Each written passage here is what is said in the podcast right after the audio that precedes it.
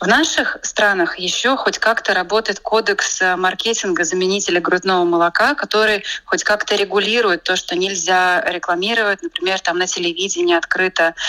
Но все равно это проходит, например, через Америку. Там никакой регуляции нет. И огромное количество вот именно предубеждений и ощущения того, что то, что насыпано в баночку, это же то же самое, что и грудное молоко, оно сильно благодаря вот этой вот работе производителей. Школа для родителей. Здравствуйте, с вами Марина Талапина. В эфире «Школа для родителей». И спасибо, что слушаете нас. Нам радостно знать, что с нами мамы и папы из разных стран. Благодаря подкастам, которые можно слушать практически на всех платформах, включая Spotify, Google и Apple, нас уже слушают на разных континентах. И, конечно, нас можно слушать и на сайте латвийского радио lr4.lv. Ну а сегодня мы хотим рассказать о платформе penamamas.lv. Пенамамас переводится на русский как «молочные мамы».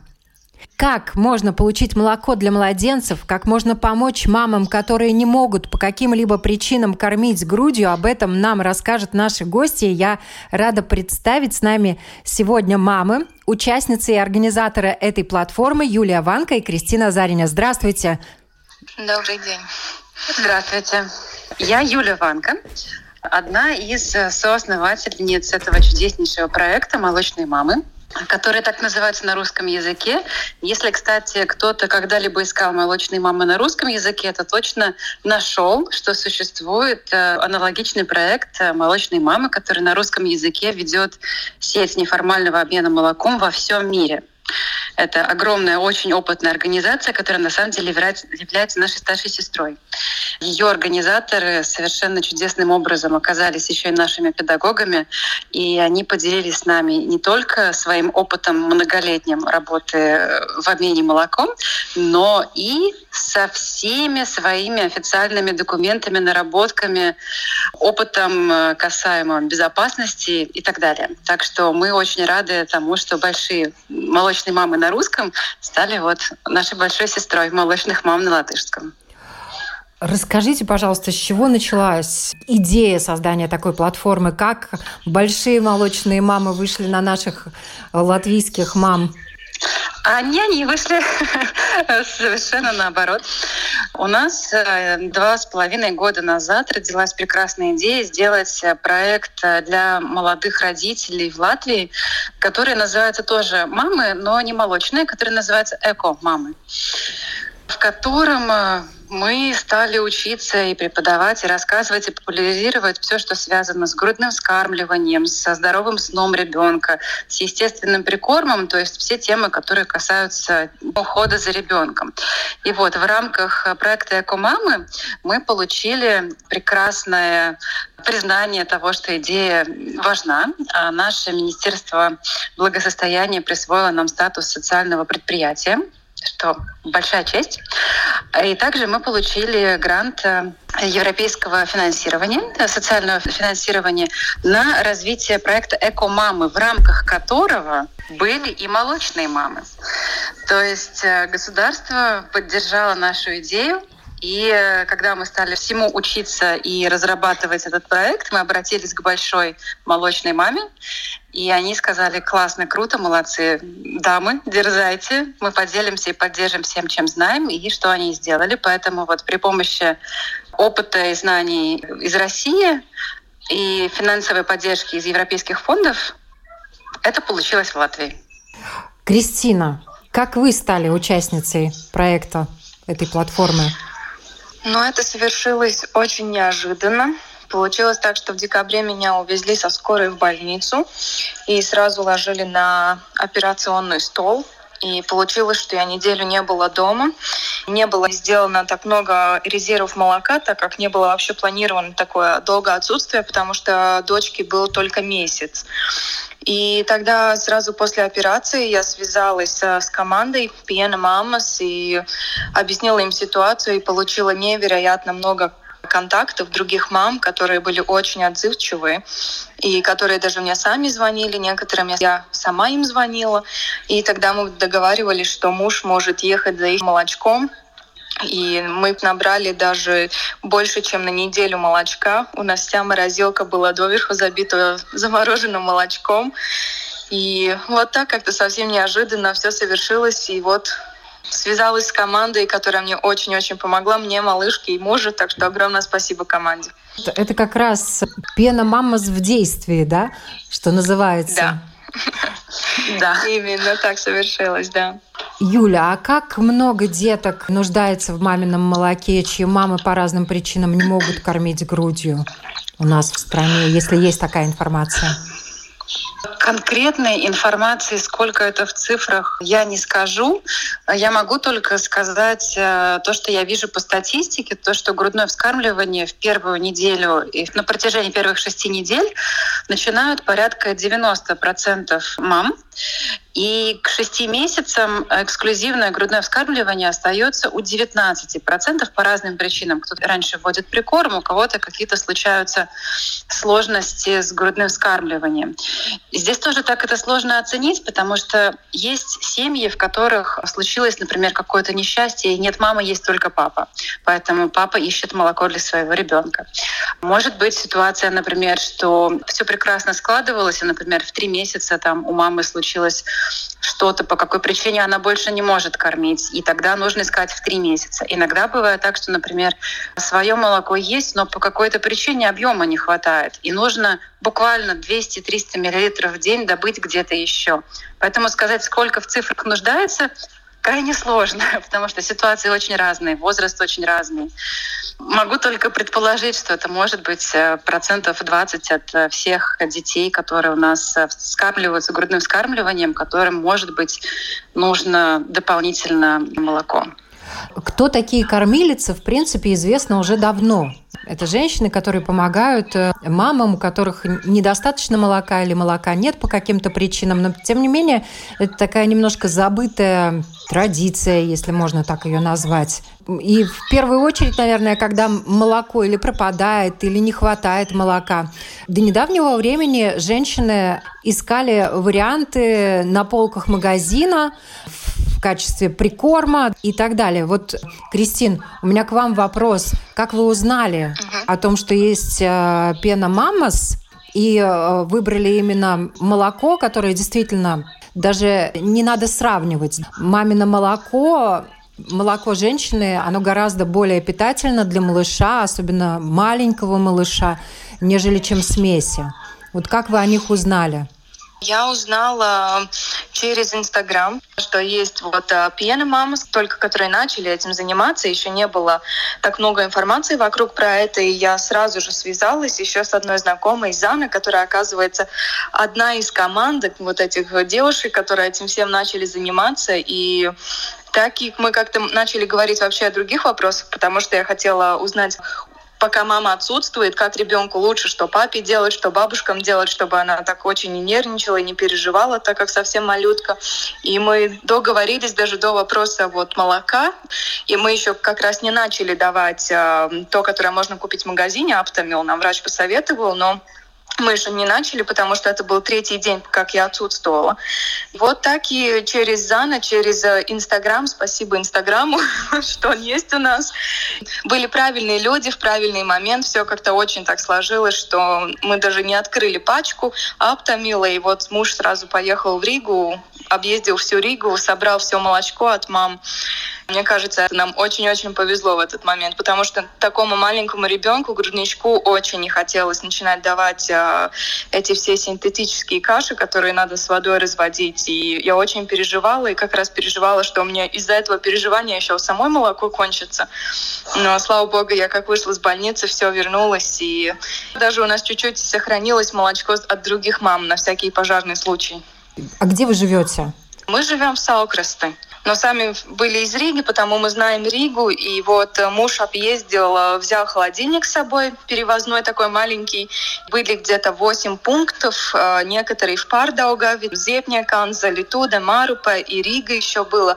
Предлагали молочко даже мамы из Саласпилса, но так как мы набрали уже количество, нам не было необходимо. И так вот муж два дня подряд, субботу, воскресенье объездил, всем мамам подарки дарил, которые давали молоко, потому что мы были настолько рады, что не надо было давать э, второй тот прикорм. Ну вот так я объездил всю Ригу, собрал молочко, и малыш был счастлив, папа был счастлив, что не надо с бутылочками бегать, тут граммы считать, сколько она съела, сколько не съела. Это нам очень все облегчило. И сколько малышки на тот момент было? Малышке был месяц и шесть дней как я попала в больницу. Но сейчас, я надеюсь, все в порядке. Да, слава богу.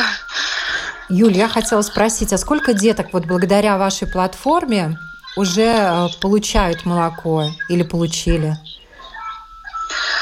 Пока что еще не очень много, потому что платформа работает всего как пару месяцев, как она открылась. Но, а, знаете, есть э, такая интересная вещь, что на самом деле обмен молока, он существует у нас э, все время, и он был просто не организован. Это какие-то группы в Фейсбуке, группы мамочек, например, там группы вот нас, консультантов по грудному вскармливанию. Например, приезжаешь к семье, там ситуация, быстро пишешь в группу, есть ли у кого-нибудь клиентки с запасами, поищите среди своих. Поэтому все время на фоне где-то происходит этот обмен, и вот сейчас он начинает консолидироваться в такое какое-то одно место, где можно найти просто и быстро.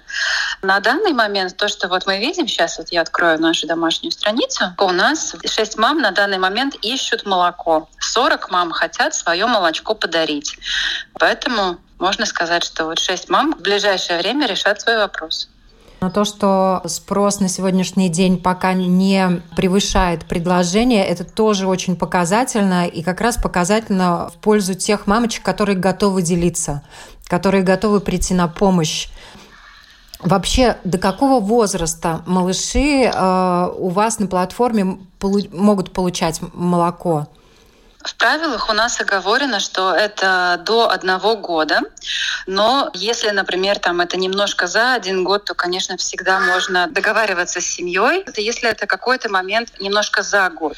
Кстати, вот, например, ситуация, не так давно мы видели трагичную историю в Алуксне, то, что семья ищет помощи для того, чтобы отправить э, приемную дочку, полуторагодовалую, на лечение в Германию стволовыми клетками, так как у нее в семье до этого было вероятно насилие, у нее травмы, и, в общем, стволовые клетки могут помочь ей э, как-то реабилитироваться немножко.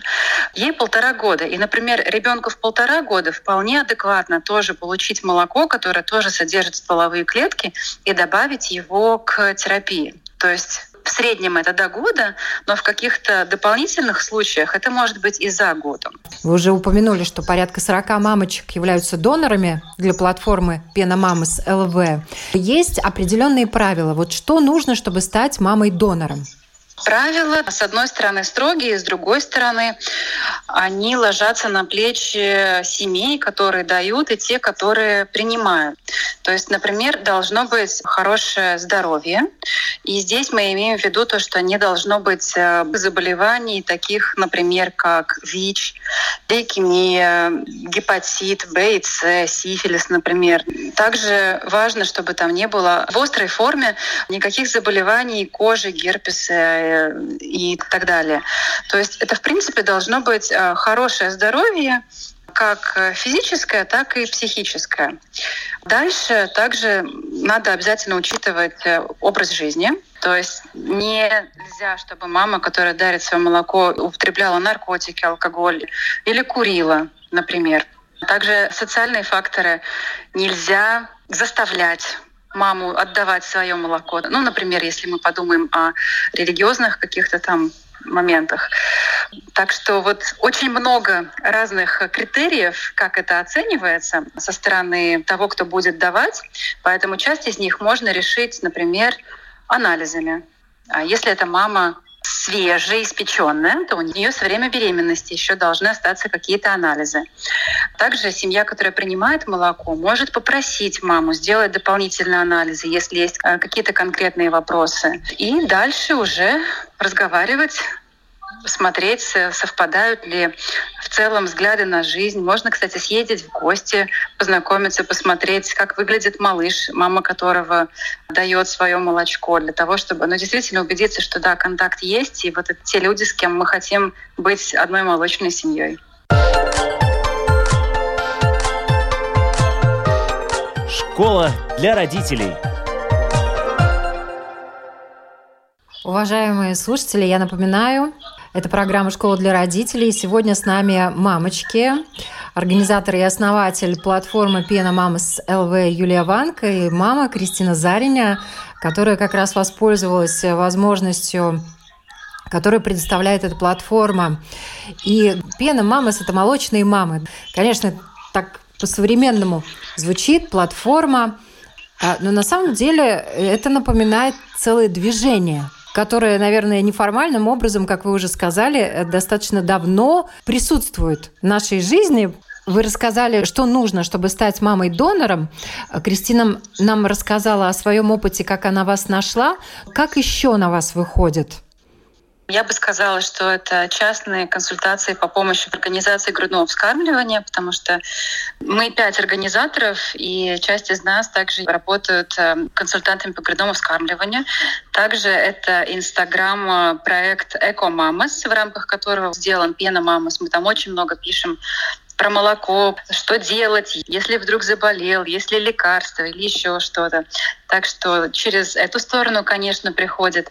Но я думаю, что у этого всего есть эм, огромное будущее и потенциал, который еще очень далек от своего раскрытия, потому что есть очень много предубеждений и предрассудков, которые вот мы и все другие консультанты, которые работают в Латвии, усердно каждый день пытаемся развенчивать. Один из таких главных, почему мамы боятся или отдают предпочтение промышленно произведенным заместителям грудного молока, потому что э, есть такое предубеждение, что мамино молоко — это концентрат мамы.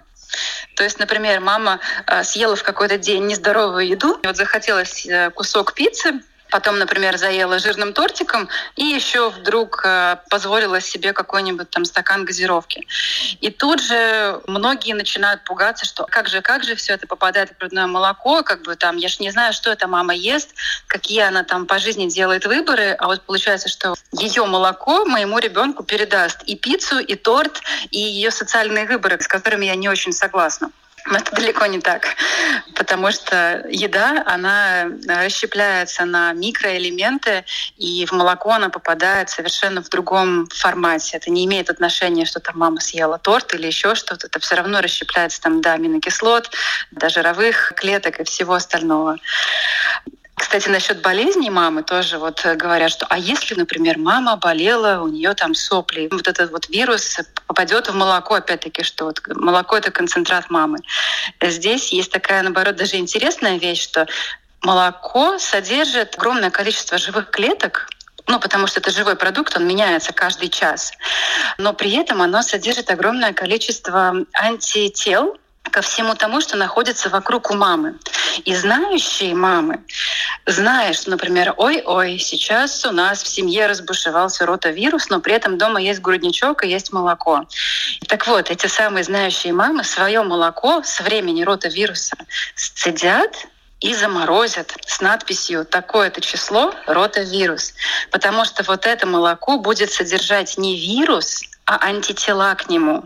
И если, например, в какой-то момент молоко уже закончится, закончится грудное вскармливание, но вдруг у детей опять это появится, можно дать это молоко с антителами, и они быстрее выздоровеют. Поэтому такую домашнюю аптечку можно делать даже из своего молока. Кристина, у вас были какие-то предубеждения, страхи по поводу молока других мамочек? Поначалу было. Мне как молодой мамы, у нас первый ребенок показалось, как мой ребенок будет кушать чужое молоко, это же не мое. Но я потом посидела, подумала, что ну, надо мои все предрассудки отодвинуть в сторону, потому что, ну, это смешно. в том смысле, что там точно такое же молоко, как у меня, в принципе, там все, что нужно грудничку, и я сразу как-то это приняла. Мне одна из команды Пьена Мамас тоже задала вопрос. Я как бы эмоционально могу принять то, что мой ребенок будет кушать целую неделю молоко другой мамы, но я чуть-чуть задумалась, но потом как-то очень быстро это отпустила, потому что это только мои предрассудки, это в моей голове. И моему ребенку нужно это молоко, и Тогда просто надо было себя взять в руки, понять, что это нормально, что бывают такие ситуации в жизни. И так и получилось, что вот мы, мы получили это молочко. То есть у меня чуть-чуть были, но потом это прошло. Я, я взвесила все плюсы и минусы и поняла, что это намного лучше, чем э, покупать в магазине каши, которые разводить водой. Ну и, наверное, главный показатель это то, как э, себя чувствовала малышка. Да, малышка себя чувствовала очень хорошо. У нас даже получилось так, что была бабушка на замену мамы, то есть меня. Она нянчила малышку, и получилось один раз дать э, вот эту прикорм, которую купили в магазине, потому что муж еще не успел приехать э, с молочком из Риги. И малышка его скушала, но потом она плакала, она мучилась животом, и все было плохо, ночь спать не давала. И потом, как только первый раз покушала молочко, то есть уже от другой мамы, все назад вернулось, проблемы все забылись, и ребенок спал тихо, спокойно. И то есть э, это было даже лучше, чем вот мы попробовали ту смесь, которую в магазине можно купить, и сравнили, как ребенок себя чувствовал. Это был день и ночь. То ребенок орал, кричал, потому что еще организм не готов принять, э, мне кажется, на коровьем молоке эти все прикормы. Мамино молоко совсем другое, и тогда все опять стабилизировалось, и ребенок дальше радовался, плакал, смеялся, улыбался и так далее. Вы уже говорили, если у мамы мало молока, да, она тоже может обратиться к вам за помощью, а не добавлять в питание ребенка прикорм. Вот кто-то такой возможностью уже воспользовался?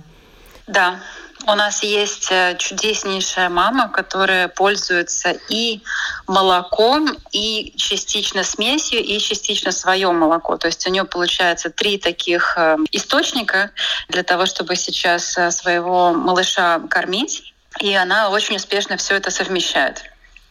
Юль, а я права, и я осмелюсь предположить, что получая молоко от разных мам, в принципе, у ребенка вырабатывается, как известно, с молоком мамы укрепляется иммунитет, и вот таким вот образом у него этот иммунитет становится более разнообразным еще к тому, что дает его мама. Но вот здесь, если мы следуем логике, то так оно и должно быть, потому что то молоко, которое дает мама, оно содержит антитела к тому, что у них находится дома в их среде, кто что принес из садика, если, например, есть старший ребенок, или родители с улицы, например, там папа с работы, или, может быть, домашние животные. Ну, как бы это все наша нормальная флора и фауна, что живет вокруг нас. И вот мамино молоко содержит антитела для того, чтобы ребенок в среде, где он живет, мог э, свой иммунитет развивать. Но вот если, например, мы представим, что ребенок по какой-то причине получает еще молоко от другой мамы, которая живет в другой среде, он может дополнительно получить антитела к тому, чего у него в среде нет.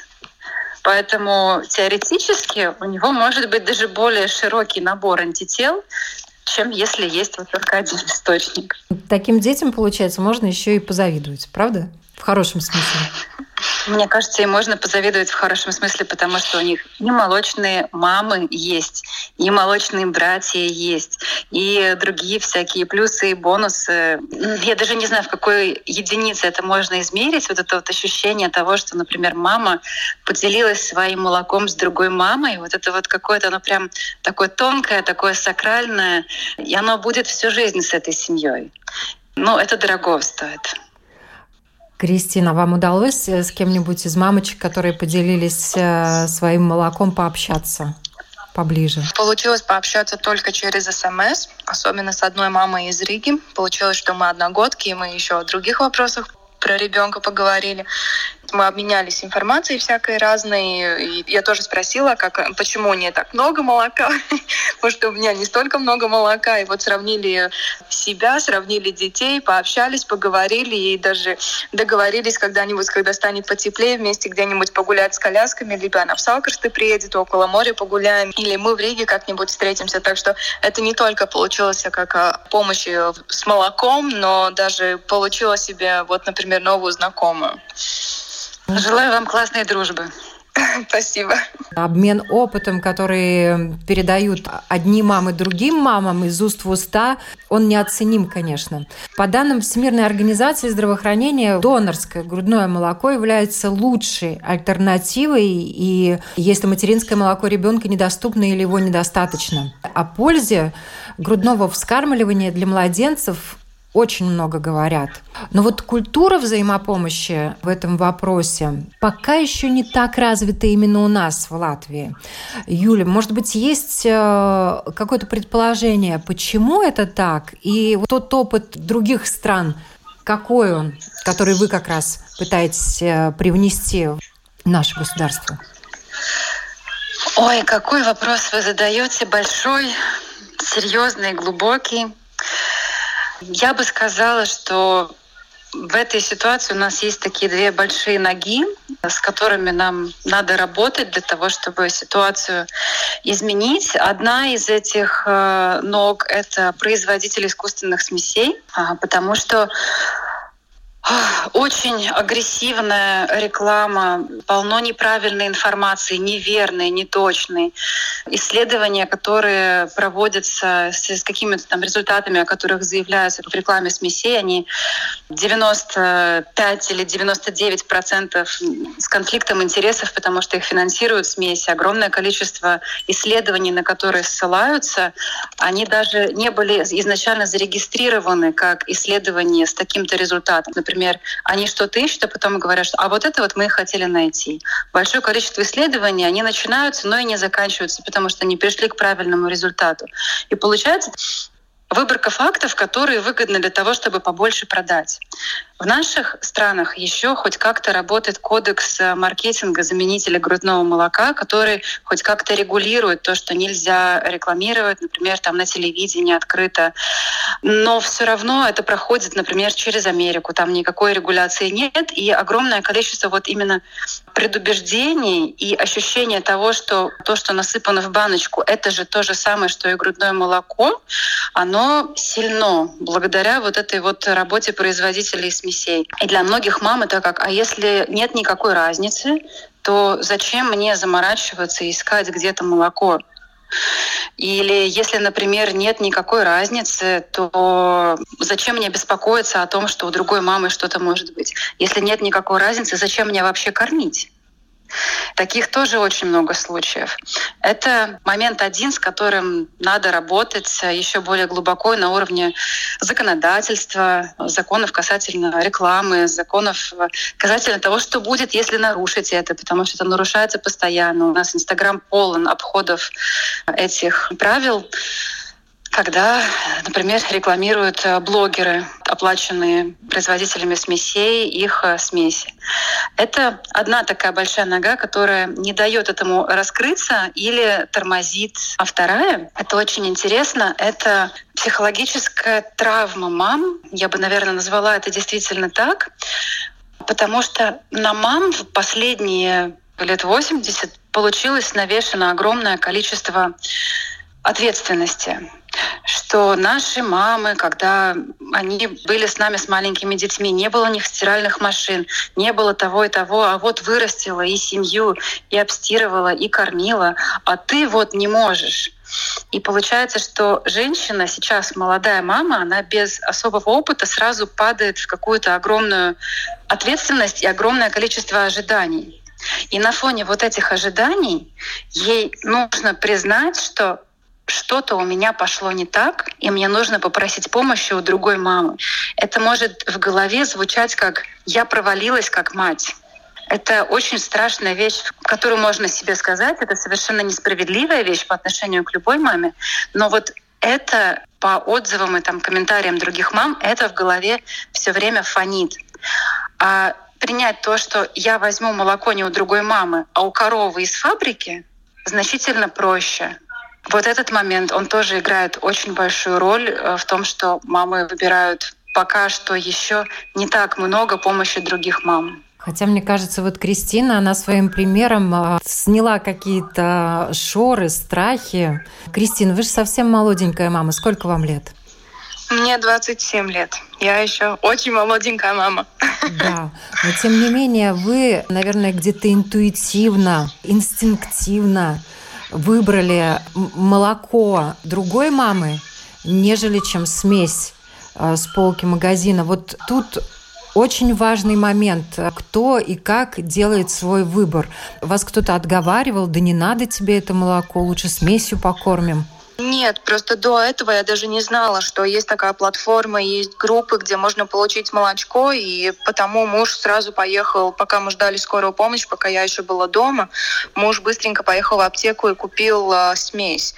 Но потом, когда я вот э, узнала про этот а, проект. Я даже не думала про это. Ну, то, что эмоционально, это я должна была принять, что ребенок будет кушать а, молочко другой мамы. Это мои какие-то предрассудки. Но надо думать в тот момент, что ребенку лучше. Для ее здоровья и развития намного важнее получать нормальное мамино молочко. И мне в больнице легче бы не стало от того, что у ребенка живот болит, она кричит, она не хочет кушать эту смесь. И еще было очень трудно ребенка приучить к бутылочке, так как еще совсем малышонок. И я считаю, тут мама должна отложить в сторону свои страхи и предрассудки и просто думать про здоровье и про ребенка. Потому что я, когда вернулась из больницы, я очень боялась, а, получится кормить груди или нет, то есть ли примет ребенок грудь после недели, как кушал бутылочку. Но, слава богу, ничего такого не случилось. Мы, конечно, с мужем поговорили. Я ему объяснила, что есть такая команда, которая этим занимается, и тебе надо съездить по всей Риге, собрать молоко. Он сначала был на паузе такой, он сказал, о, я даже не знал, что такое возможно возможно. И потом, когда мы привезли много молока домой, когда муж привез, и была моя мама дома, она тоже была в шоке, потому что в ее время такого не было не было такой возможности. Если вот кончалось молоко, то сразу давали смеси. Ей даже в голову не пришло, что у кого-то можно попросить молоко. И как бы у нас в семье не было никаких таких э, предрассудков. Все были рады. И моя мама, которая сейчас скоро уже 50 лет, она просто не знала тоже, что такое существует. Она еще человек с тех времен, и она была очень удивлена, что есть такая возможность, и очень рада, что есть такая возможность. Действительно получается, что смеси магазины настолько быстро как говорится, стерли в памяти то, что передавалось уже на самом деле тысячелетиями. Э, кормилицы и молочные братья, это же... Нормальная практика. Нормальная наша, практика. Очень, очень старинная. Э, лиц царских кровей, дворян, у всех были кормилицы, и дамы высшего света, они даже не обременяли себя такой практикой, как кормление грудью. Хотя детей кормили именно грудным молоком, просто кормилицы если покопаться, можно найти очень интересные факты в истории. Да, и кормилица была очень уважаемым человеком, особенно если кормилица, например, была из царской семьи, и за них очень крепко держались. Знаете, все новое – это хорошо забытое старое. И дай бог вам удачи. Вот планы платформы Пена Мама СЛВ. Я знаю, что в Латвии также должен вот-вот открыться официальный банк молока. Вы с ними, может да, быть, тоже как-то сотрудничаете? Это немножко разные вещи, потому что тот банк молока, который э, собираются открыть, это безумно важная часть э, реабилитации и помощи преждевременно рожденным малышам, которые находятся в интенсивной терапии, вот прям там, в больнице. И специально для того, чтобы вот этим вот малышам можно было дать очень быстро молоко, так как не всегда есть возможность, например, там быстро провести тесты, сделать анализы все потенциальные мамы, которые которая может э, этого малыша каким-то образом докармливать своим молоком, то вот такой общий банк, который обработан и готов к тому, чтобы дать любому малышу практически с любой патологией, которому это надо, это огромное достижение страны, и я очень жду, когда это реализуется. ЕС, Латвия вместе с Румынией – это две последние страны, в которых таких банков нет. Да. Вот. Но, тем не менее, я думаю, что ваша платформа, вы наверняка будете э, рука об руку идти с э, банком молока, который будет открыт э, в детской клинической больнице. Вот ваши планы непосредственно на ближайший год, а может быть, на пятилетку, какие вы себе задачи поставили? Во-первых, это образование, образование и мам, образование не формальное, а образовывать на тему того, что это можно, это классно, это может быть нужно, что это здорово, что обеспечить безопасность этого достаточно несложно, что это хороший и классный выбор. Хочется эту информацию нести больше и в семьи, и, например, к семейным врачам, и к другим медицинским специалистам, у которых все еще какие-то предубеждения, потому что все мы родом примерно из э, одного поколения или двух поколений, и полные шкафы нафталиновых мифов. Поэтому, наверное, наша главная задача — это действительно образовывать, что это такое, насколько это классно и почему все таки Всемирная организация здоровья так сильно за это тоже борется. А по количеству людей, неважно, сколько получит, у нас нет каких-то цифр, какому количеству семей мы хотим помочь, потому что любая семья, которая получила эту помощь, это уже большое достижение. Будет 6 — чудесно, будет 60 — здорово. Надеюсь, что никогда не будет 6 тысяч, потому что надеюсь, что 6 тысячам не понадобится молоко, а будет способ, как наладить грудное вскармливание таким образом, чтобы это не было актуально. Спасибо вам большое за этот разговор. Кристина, Юлия, я хочу вас попросить в завершении обратиться к тем мамочкам, для которых это может быть актуально. А, но я хочу посоветовать мамам не бояться искать помощь и соглашаться на помощь. Даже если кажется, что это неприемлемо, то просто отодвинуть свои мысли и все остальное в сторону и просто воспользоваться тем, что есть такая возможность ребеночку дать молоко другой мамы. То есть искать, воспользоваться и не бояться. Юлия. Я, наверное, присоединюсь к Кристине, плюс добавлю то, что задавать вопросы корень всех беспокойств — это э, какие-то внутренние неразрешенные вопросы, и надо их задавать. Волнует какая-то определенная болезнь, например, есть какая-то там своя внутренняя фобия, задайте вопрос маме потенциальной, которая может это подарить. Или сделайте анализ, съездите, познакомьтесь, чтобы у вас вот был уже контакт и какое-то внутреннее спокойствие, что да, вот этому человеку я могу доверять. Да, вот с этим человеком я хочу молочно породниться. Поэтому не держать в себе беспокойство, а задавать вопросы или команде Пена Мамас, или конкретной маме, с которой в одном городе есть контакт, что могут э, молоко подарить кому угодно, кто только может ответить на эти вопросы, своему психологу, если надо, задавать вопросы, не держать это в себе. Спасибо вам большое. Я напоминаю, мы сегодня говорили о том, как можно получить молоко для младенцев, как можно помочь мамам, которые не могут по каким-либо причинам кормить грудью, и как э, это делается благодаря платформе обмена грудным молоком Пена Мама СЛВ. И отвечали на наш вопрос организатор и основатель платформы Юлия Ванка и мама Кристина Зариню. Всем хорошего дня!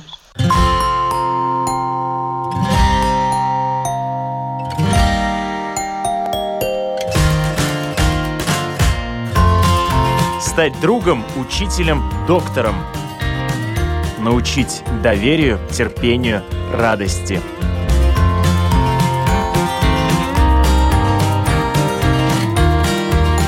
Школа для родителей на Латвийском радио 4.